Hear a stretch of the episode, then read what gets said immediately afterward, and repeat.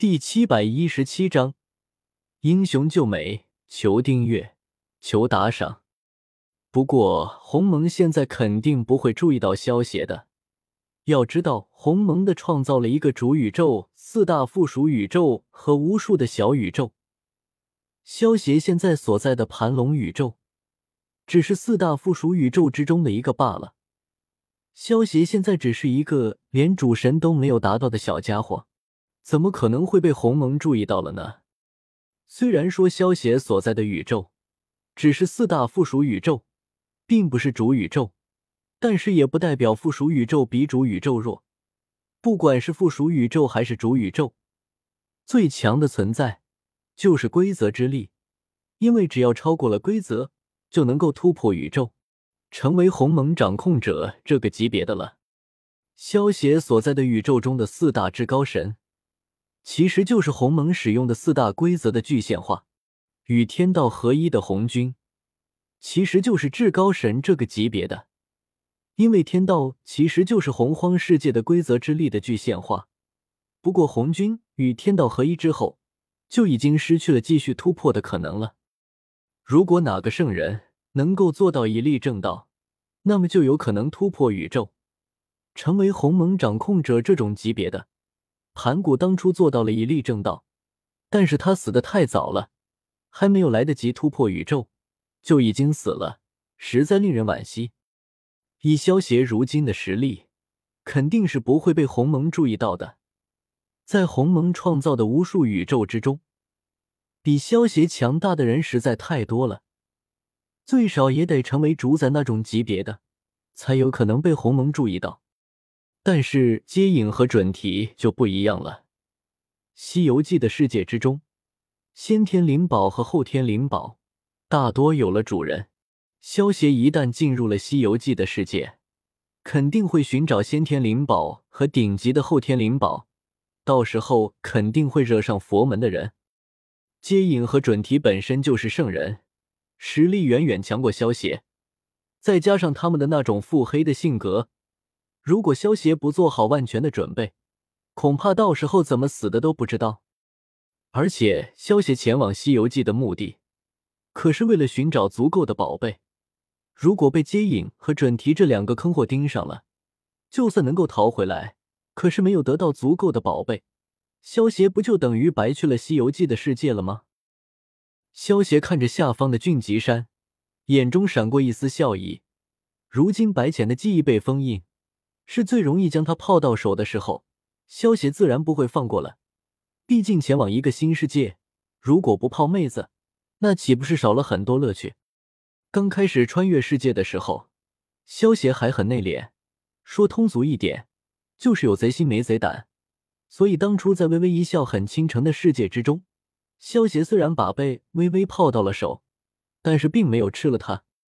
如今萧协在不同的世界之中。已经度过了数十年的世界，而且随着萧协的实力越来越强，他早就不是当初的小男生了。在他无尽的生命之中，加上萧协又是一个正常的男人，注定会有很多的女人陪伴。遇到自己喜欢的女人，自然没有错过的理由，大不了都娶了就是了。更何况随着萧协的眼界越来越开阔，什么事情没有见过？就好比墨菲城中的萝莉城主，她可是有一百位老公的，也没见谁敢说她什么。相反，还有很多女人佩服她呢，以她为榜样呢。而且，所谓的一夫一妻的制度，只是现代社会的制度而已。时间往前推上一百年，三妻四妾才是正统。以萧协现在的见识，自然不会被一夫一妻的制度给束缚住。区区凡人制定的制度。怎么可能影响到萧协？萧协意念一动，身上的长衫自动变化成了粗布衣，右手微微一握，一把锋利的斧头便出现在了手中，接着打了个响指，背后出现了一担捆好的柴禾。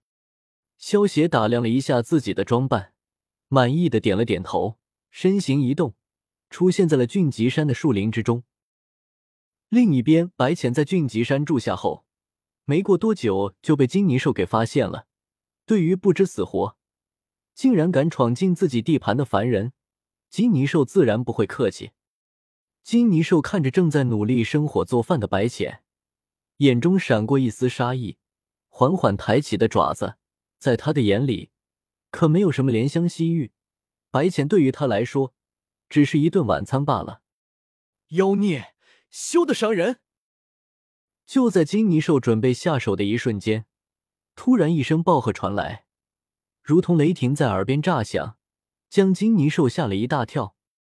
白浅听到这声大喝，急忙转身向屋外看去，这才注意到他背后不知什么时候出现的金泥兽，而且看到金泥兽面露凶相，明显不是什么善类。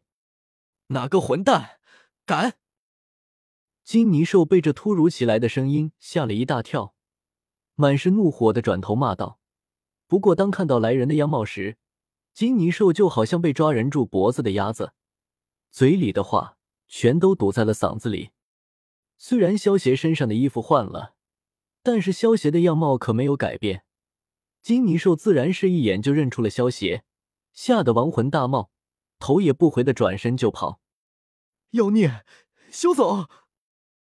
萧邪见状，嘴角微微一勾，手中的斧头直接扔向了金泥兽。噗嗤！